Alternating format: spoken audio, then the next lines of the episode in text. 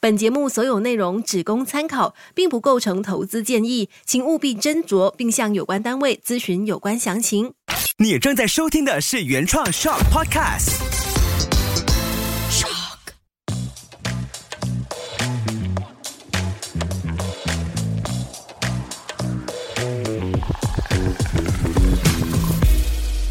从理财开始，欢迎回到我的 podcast。你好，我是崇伟。这一期的 podcast 呢，想和你聊一聊的是一种新型的数字消费和支付的模式，叫做 Buy Now Pay Later，就是先买后付。其实是大概在电商的兴起之后，特别是疫情爆发之后呢，我们都开始习惯就是一键下单购物，加上就是疫情的爆发之后，网购已经是我们的生活当中的一部分。也因为如此，先买后付的这个消费模式就开始在市场上面。流行起来，特别是深受了年轻一代、千禧一代的年轻人的欢。那其实根据研究机构 Insider Intelligence 的报告呢，先买后付的使用率是日渐的上升。以全球的交易量来看的话呢，估计到二零二五年将会增长至六千八百亿美元。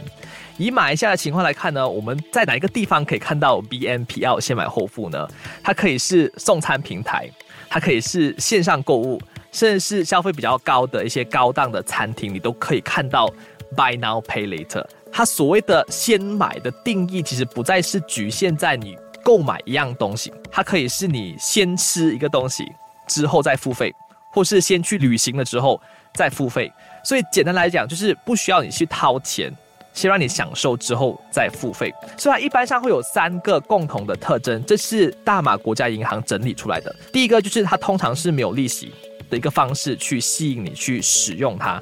但是往往它很多的一些收费在里面，它包括是一些处理费、大家 processing fees，或者是滞纳费 overdue payment 等等。第二，它还款的这个方法呢，它通常是需要你提供的是身份证，然后它会绑定你的。转账卡 （debit card） 和信用卡 （credit card） 等等。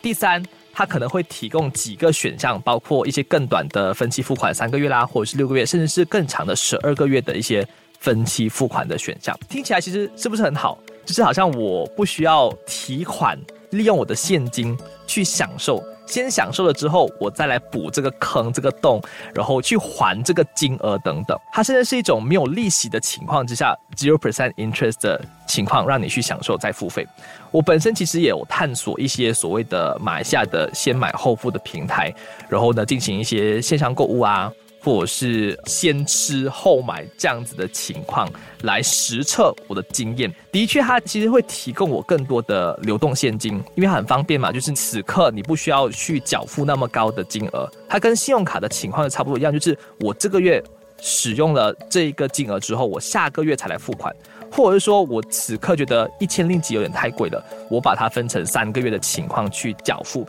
所以它某一个程度上面一定是能够提供更高的流动现金给我，而它其实没有像银行那么的麻烦。银行它一定是需要一定的标准作业程序，需要你提交的不只是你的个人的这个身份证之外呢，它还需要你提交你的月薪的薪水单啊。然后呢，需要一定标准的信用评分 （credit score），它才能够给予你这个信用卡的这个许可去使用这个信用卡。所以它一般上的程序是相对的比较简单，只要你有手机，你有智能手机，你下载了这一个应用程式之后，提交了你的身份证，绑定你的转账卡跟信用卡就能够使用了。所以它整个程序让别人会觉得很简单，很好用。但是它往往就是有很多很多的陷阱，可能这些陷阱是你使用了之后你都没有发现它，或者是你有发现它，但是你依然还在使用它。我自己本身觉得是 B N P L 其实不太适合理财不够自律，或者是财商水平不太高的一个消费者，因为像是银行，它已经是有一定的作业程序，它知道说你大概大概还款的一个频率是多少。所以它可以从评估当中去审视你的财务状况，但是这个是完全不需要审视你的财务状况，他也不去在乎你到底能不能够还款，他就是需要你的申请来吸引你去消费等等而已。所以他的情况会很容易让到你去陷入一个陷阱，就是过度的消费。所以呢，就好像。刚刚我提到说，你可以先吃后买嘛，像是你吃一餐很贵的火锅，可能上千令吉，然后你分三个月来缴付。例如我今天吃了三百令吉的一个火锅好了，我一个月只需要缴付的是一百令吉，或者是我买一个很贵的包包，我分六个月去缴付。例如这个包包是一万令吉，你一个月只需要缴付的是一千六百六十六令吉。甚至是一个很贵的旅行，我分十二个月来缴付，其实听起来是在你的负担的范围当中。但是我们人常说物极必反，它让你掉入的是一个理财陷阱的一个漩涡当中。刚刚提到就是你可能会过度的消费，或者是买了一些你不需要的东西，像是如果这一餐火锅是你本身就没有能力去消费的话。那其实分期付款其实并没有让到你变得有能力去消费它，到最后你还是一样需要去缴付这个金额的数额，只是你进行的是一个分期付款的动作，把这个债务给还。用更轻松的方法去还清，像是刚刚提到一个包包的情况，包包可能一个名贵包包，它可能是需要上万令吉的一个情况。如果你觉得此刻你觉得很贵，但是一个月一千六百六十六令吉的话，你会开始误以为这个包包是在你的能力范围之内，你就冲动之下的去买了。但是万一你发现之后你有别的诱惑。你想去买手表，你想去买其他的东西，想去买其他的三 C 产品，你会发现这个债务是越滚越大。你这个月有了一千六百六十六令吉的负债之后，下个月可能你有另外一笔的两千令吉的负债，然后再叠加回去上个月的一千六百六十六令吉，你总共的负债其实就已经上接近四千令吉了。所以它是会有一个叠加的情况，它就会使到你去负债累累。如果你没有办法去偿还这笔钱的话，这一个平台很有可能就会从银行的转账卡或者是信用卡当中去提取你在银行里面的钱。如果万一你绑定的是信用卡的话，你为了要还这笔先买后付的付款，你使用信用卡，但是发现。你的现金当中其实没有那么多钱的话，你同时间还会累积的是银行需要你缴付的信用卡的利息，所以当它越滚越大的时候，它其实是一个非常非常严重的负债的情况。如果你此刻是想要享受之后再付款，我觉得你要去深思一下，到底此刻的你会不会觉得这个物品用原价来看，它是不是一个负担？如果它是一个负担的话，可能此刻你就不太的适合去消费，即便是一个分期付款的模式，让你更轻松的去偿还这个物品的价格。回到去一个根本，就是理财最重要的基础，就是这个物品到底是不是你需要的东西，还是你想要的东西。如果你在购买这个物品的时候，它是一个必需品，它是一个日常用品，那它很贵。它可能上千令吉，但是它能够帮助你的生活变得更好一点，或者说你必须要在日常生活当中去使用它。那如果使用分期付款的选项去支付它的话，还可以理解，因为你分担了你的这个财务的这一个负担，同时间你又能够去购买你想要买的一个必需品，所以它某个程度上面是会增加你的现金流。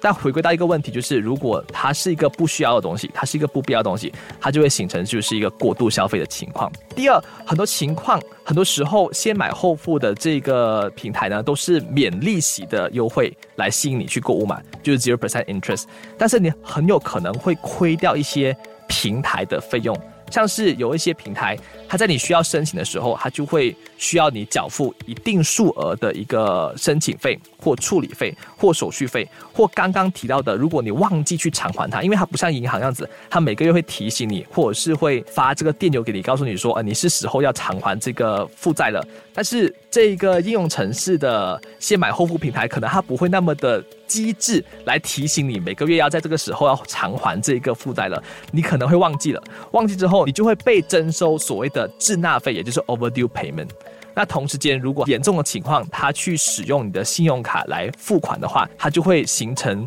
不必要的一些利息的存在跟一个循环。所以因此呢，马来西亚国家银行也重视这个问题，也提醒了几件事情。如果你真的是要使用先买后付的平台的话，记得。第一件事情，必须要了解这个平台的条款和条件，尤其是任何的潜在的一些收费，包括你在申请的时候需不需要缴付一定的费用。如果这个分期付款它间中有没有一些你看不见的潜在收费，包括一些利息，可能是一个非常非常小的数额，但是也是有潜在的收费。所以在参考完所有的条款和条规之后，你再进行这个决策也不太迟。第二。当然就是要按时全额的支付这个分期付款，而避免这个滞纳费，也就是罚款的意思。像是我知道说应用程式很多时候它不会提醒你去去缴付这个付款，所以你必须要清楚知道，如果你使用的是多过一个先买后付的平台的话，你必须要清楚知道这个月的几号是需要去缴付这个负债的。那如果万一你忘记的话，就会有可能会有这个滞纳费跟利息的存在。第三就是要及时追踪你先买后付的贷款，因为它很容易超支。一般上，它跟信用卡的一个模式是一样的，它会依照你每个月的月薪来进行最高消费的额度。像是一般上的银行就会根据你的月薪的两倍来给予这个消费的额度。但是先买后付的平台不太一样，它是一个非常随便的一个情况之下，就给了你一个一千令吉到一万令吉的一个数额，让你去进行先买后付。很多时候你可能会超过这个数目了。而有一些平台是能够允许你进行超额的消费的，它不会因为你超额了而提醒你。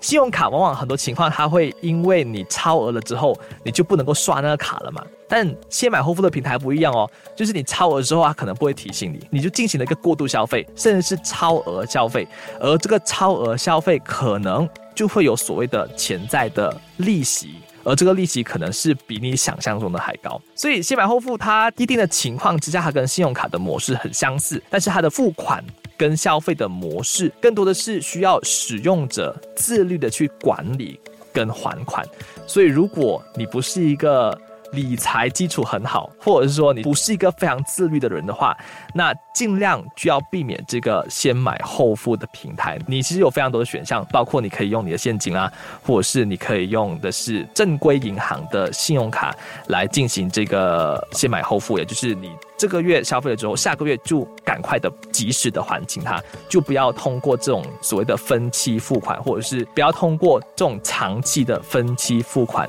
来进行消费。